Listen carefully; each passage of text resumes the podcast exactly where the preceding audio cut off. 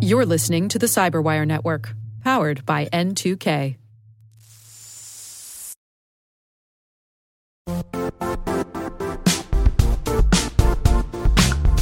Don't struggle to align your organization's cybersecurity with business risk. Get the only solution that goes beyond reacting to threats with vulnerability and risk monitoring. You need the next evolution of MDR, and only Critical Start delivers it. Critical Start doesn't just monitor and respond to threats. They put you in control by detecting suspicious activities, quickly responding to contain threats, and identifying your most critical assets and protecting them against vulnerabilities and exposures. With continuous visibility, expert guidance, and measurable risk reduction, Critical Start has redefined what it means to manage cyber risk.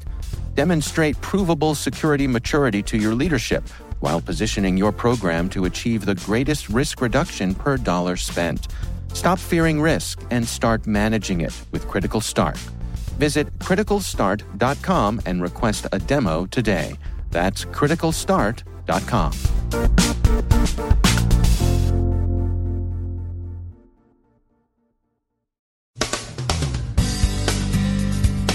John Bolton is out as U.S. National Security Advisor. A new backdoor is attributed to Stealth Falcon.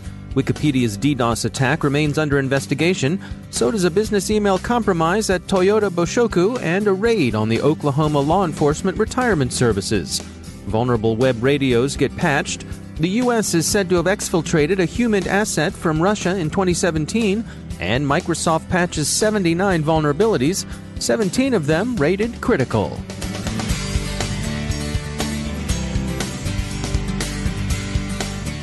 From the CyberWire studios at Data Tribe, I'm Dave Bittner with your CyberWire summary for Tuesday, September 10th, 2019.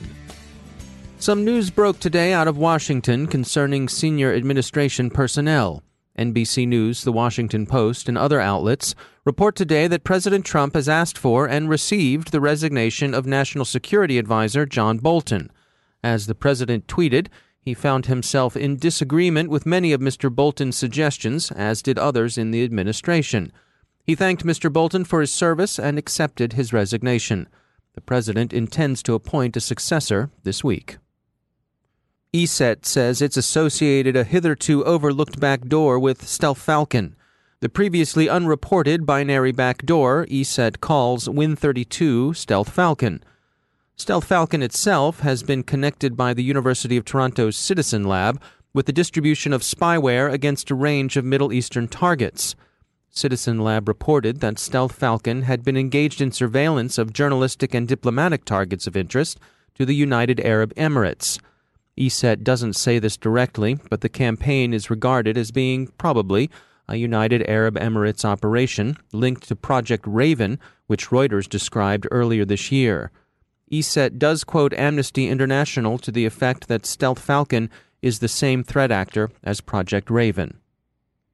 The distributed denial of service attack that struck Wikipedia over the weekend remains under investigation, but Bleeping Computer reports some speculation that the incident was the result of a botnet testing round. The story is still developing and investigation continues. Bleeping Computer also noted that the UK's National Cybersecurity Centre, the NCSC, recommends dusting off DDoS protection advice it's offered for some time. Here are the five essential practices NCSC thinks any organization would benefit from. First, understand your service. This means recognizing the places in your service where your resources could quickly become overloaded or exhausted, and determine who's responsible for maintaining service at each of those crucial points. Second, look to upstream defenses. Make sure your service providers are ready to deal with resource exhaustion where they're distinctly well placed to help. Third, look to scaling. That is, ensure you're equipped to deal with surges in demand.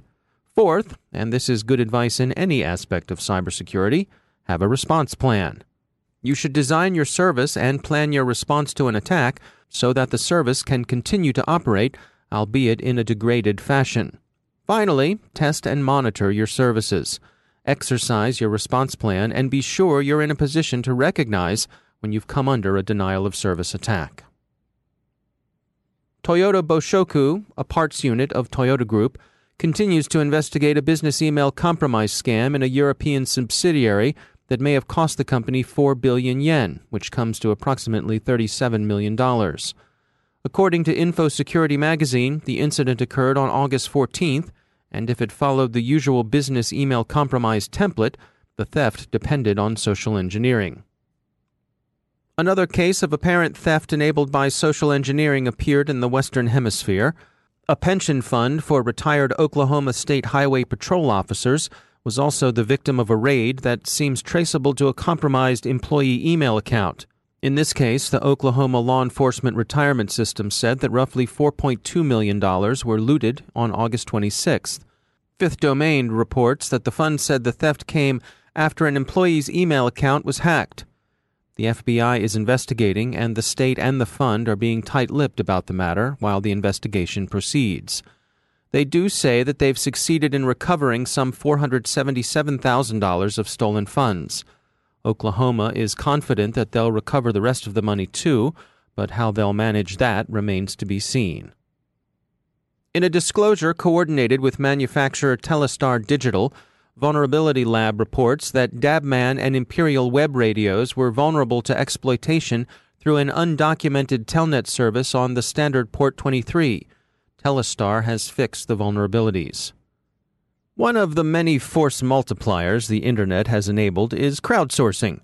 Whether you're raising money for a nonprofit, funding a fancy new bit of electronics, or making sure your favorite podcast keeps their doors open, the ability to gather a wide range of people for a common cause is a powerful tool. Ashish Gupta is CEO of BugCrowd, where they've built their business crowdsourcing vulnerability testing. Full disclosure, BugCrowd is a CyberWire sponsor, but this interview was booked through our usual journalistic procedures. The whole idea was how can you democratize things for anybody to research on uh, different assets and any company to make crowdsourced cybersecurity part of their layered security model. And to that end, we've seen a continuous increase in the use of crowdsourced cybersecurity. In fact, in 2019, we saw as much as 50% more public programs that are being run by customers to ensure that they've built a stronger security posture because they're seeing the value that our researchers provide them in terms of vulnerabilities that they can find before they're used by a adversarial actor and fix those vulnerabilities in time. Before folks came to crowdsourcing these sorts of efforts, mean, what have been some of the barriers or, or roadblocks or, or even speed bumps that got in the way of this sort of collaboration? The first thing that used to be a challenge was how do you find the right resource that can provide you with that feedback? The second one was uh, getting over the initial fear of what you're going to allow a hacker to come into my environment, but educating folks that there are the white hat hackers who are ethical in nature and want to make the digitally connected world safer was a really good thing in the last few years, and we hear much less of that. And then the third one was now that I've found this, how do I fix this? And how do I teach my engineering team to build more secure code? You know, I myself started off as an engineer. I learned how to do C++ programming, and yes, I do admit it. I do know COBOL and Fortran, and uh, to that end, you know, we knew how to build code and get product out to market, but making it secure was something we learned on the job, and hmm. having that capability also is super important. And this is the reason we do partnerships with folks like Secure Code Warrior to ensure that our engineers, our customers' engineers, are informed on how to build secure code as well. What is the transition like for organizations when, when they decide to make a shift and start implementing uh, these sorts of open source opportunities? What does that look like for them? Yes, you know, the thing is that the whole world has been using pen testing for quite some time. So they're used to the fact that they can bring people in to deliver specific uh, reports that will show what kind of vulnerabilities might be the, in the environment or what kind of uh, compliance they're meeting or not meeting. And to that end, just making it more easy to have an assessment that brings a larger number of eyes to the attack surface has enabled us to provide as much as 10 to 11 times the number of high risk vulnerabilities to customers that have already gone through pen tests. The decision really comes down for them is how do they build a layered security model and how does everything else that they're doing, which they should continue to do, whether it's a firewall or endpoint protection system or even have internal teams, can be complemented very well with a crowdsourced security model because you can have a specific program developed for a specific application with very targeted resources that are going to deliver the kinds of vulnerabilities that you don't get from typical scanners and other things. Are there any common misperceptions that you run across where people think that they may run into some issues with this? Yeah, you know, it used to be the case where folks would be worried about quote unquote a hacker because they defined a hacker the same whether it was a black hat hacker or a white hat hacker. We have seen that uh, misconception go away increasingly, not that it's completely gone. The second misconception I would say is how do you focus in on the right way of launching a program and what do you want to get out of the program? And mm-hmm. we've done a lot to help customers understand that it's pretty important to play that, pay that ins- assurance debt down. You know, get all the low-hanging fruit addressed before you go out and build a public program, as I was talking about. That has been very successful for customers because it addresses both misconceptions I just talked about, because they get more comfortable with the feedback that they're receiving from researchers. they're also able to provide researchers with the feedback that's needed because it's a smaller group of folks and that allows for researcher health uh, with the program and to that end also get vulnerabilities and make the programs that much more successful the whole idea of increasing the price of attack by bad actors while reducing the benefits from these attacks for those bad actors so i'll just give you an example the very same issue and vulnerability that was uh, part of the problem that delivered the Equifax challenge for Equifax. Our researchers found almost four months earlier for a Fortune 500 financial services organization. And the financial services organization, when they were provided the fully triaged report from us, and our platform prioritized that obviously very high, we were able to fix that many, many months before Equifax was hit by that same problem, saving a ton of reputational and financial risk. That's Ashish Gupta. He is the CEO at BugCrowd. The Washington Post reports that in 2017, the U.S. exfiltrated an asset, a source, an agent from Russia. The asset had provided the U.S. with information about 2016 Russian election hacking by Fancy Bear and Cozy Bear.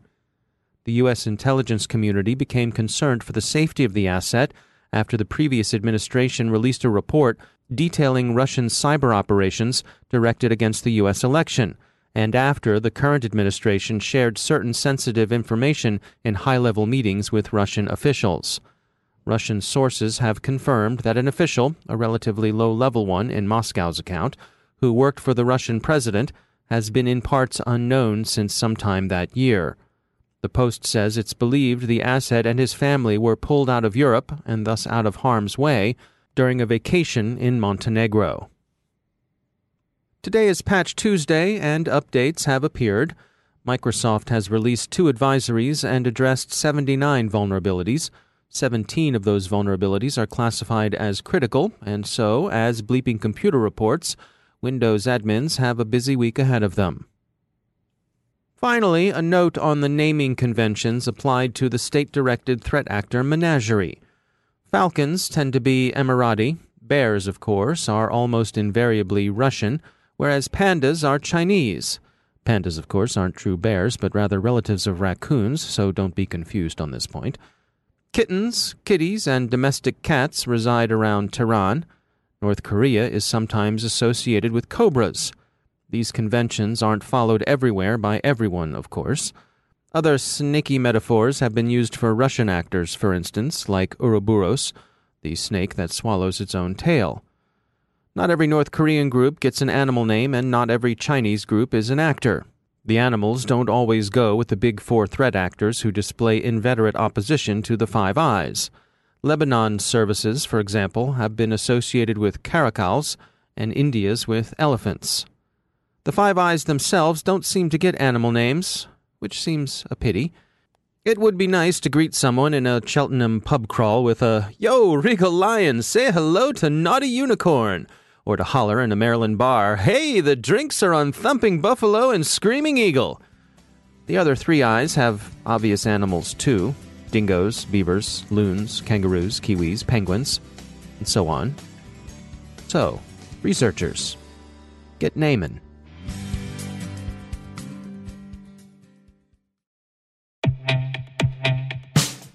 In the complex world of enterprise identity, securing legacy web apps at scale can be daunting.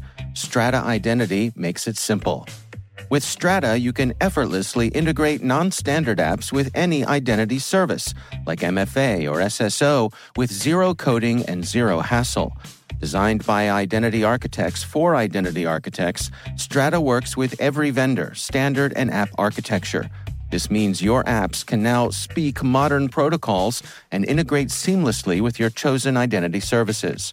From securing on prem web apps to migrating away from outdated identity providers or consolidating them, Strata helps you keep your complex access policies as you modernize your identity infrastructure and get rid of technical debt. Join leading organizations like 3M, Dallas County, and CIBC in securing your apps with Strata.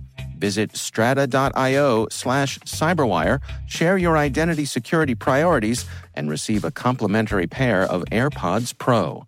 Offer valid for organizations with over 5,000 employees. Connect today at strata.io slash cyberwire.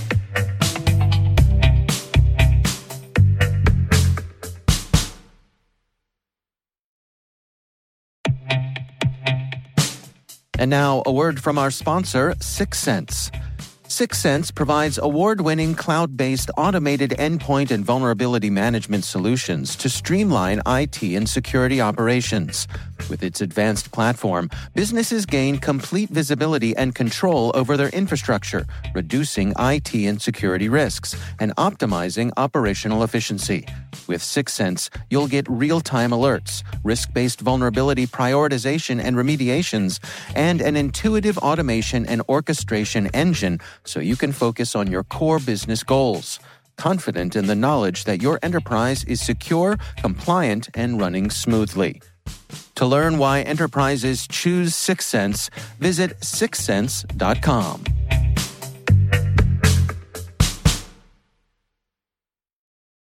And joining me once again is Michael Sechrist. He's chief technologist at Booz Allen Hamilton, and he also leads their managed threat services intelligence team. Michael, it's great to have you back. I wanted to touch base with you about what your team is tracking when it comes to these increased tensions we've been seeing globally with Iran and also with Russia the past decade and more has shown us that geopolitical tensions uh, spill over into cybersecurity landscape and organizations need to take stock not just of kind of tactical indicators and things that they're seeing within their security operations centers but also this wider context of what potentially is happening and where your kind of operations are uh, in different countries and across the world so that you can better prepare for what's next in terms of the fight that might be existing on a nation state to nation state level. And how do you uh, advise your clients on how they can set their expectations and best prepare for what may come? What we try to do is to build in an Intel life cycle here that pulls in the tactical as well as the strategic. So that is monitoring for kind of early warning indicators in the geopolitical landscape that have had spillover effect in the past and ones that we think we might not have had precedent for, but what we would expect to see. Obviously, when we're seeing kind of potential for sort of kinetic conflict taking place, then we also kind of have our antenna up for the cybersecurity conflict in this space is going to grow as well. And that means that then we're we're tracking closely any sort of actor group that has been associated with the countries being pulled into the fray before, and how um, those actor groups have certain tactics, techniques, and procedures that we want to alert our clients on that have also kind of potential to be pulled into some such sort of a cyber conflict to prepare for, to look for, and to protect against. And I think it brings up this notion of data integrity because I believe that the Iranians are known for sending out wipers That's correct. I mean, so, you know, destructive malware is, you know, something we've seen implemented in a, a, lot of different cases. You know, it has linkages potentially to certain nation states in some cases. We don't expect that to go away. We expect that to be potential tool that's used in certain times of conflict. It is a very serious tool. I think that those who engage and use it and know what they're trying to do know the serious ramifications of that. There was a kind of breakthrough moment recently in sort of the geopolitical to cyber to security transitional landscape, so to speak, where you know the Israelis you know confirmed that they conducted a kinetic operation to to take out a facility in Palestinian territories that was potentially linked conducting cyber operations against the state of Israel. And so that is a, you know, the having sort of that cybersecurity attack to kinetic measure option on the table now having that sort of as an example, a bit of a watershed moment in the industry, and it's pretty recent as of a couple months. So we're not sure how that could potentially spill over to other countries, but. Are lengthy security reviews pulling attention away from your security program? With the largest network of trust centers, Vanta can help you streamline security reviews to win customer trust, save time, and close deals fast. Proactively demonstrate security by showcasing key resources like your SOC 2 or ISO 27001 and provide real time evidence for passing controls. And when a security questionnaire is required, Vanta takes the first pass for you. Visit vanta.com slash cyber to take a self serve tour. That's vanta.com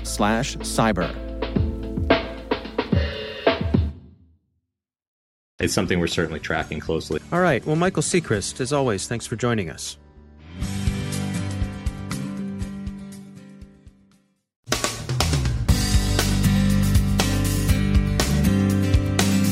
And that's the Cyberwire.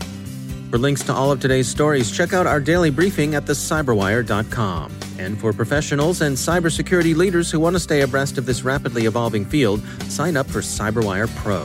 It'll save you time and keep you informed. Listen for us on your Alexa smart speaker, too.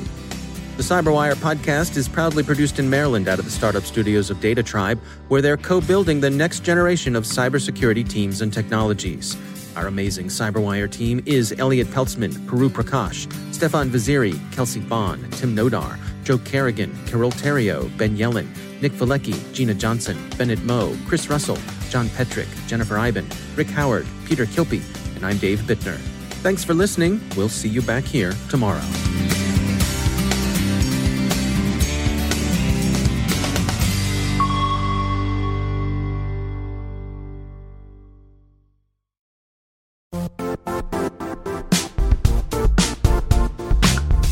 And now, a word from our sponsor, Zscaler, the leader in cloud security.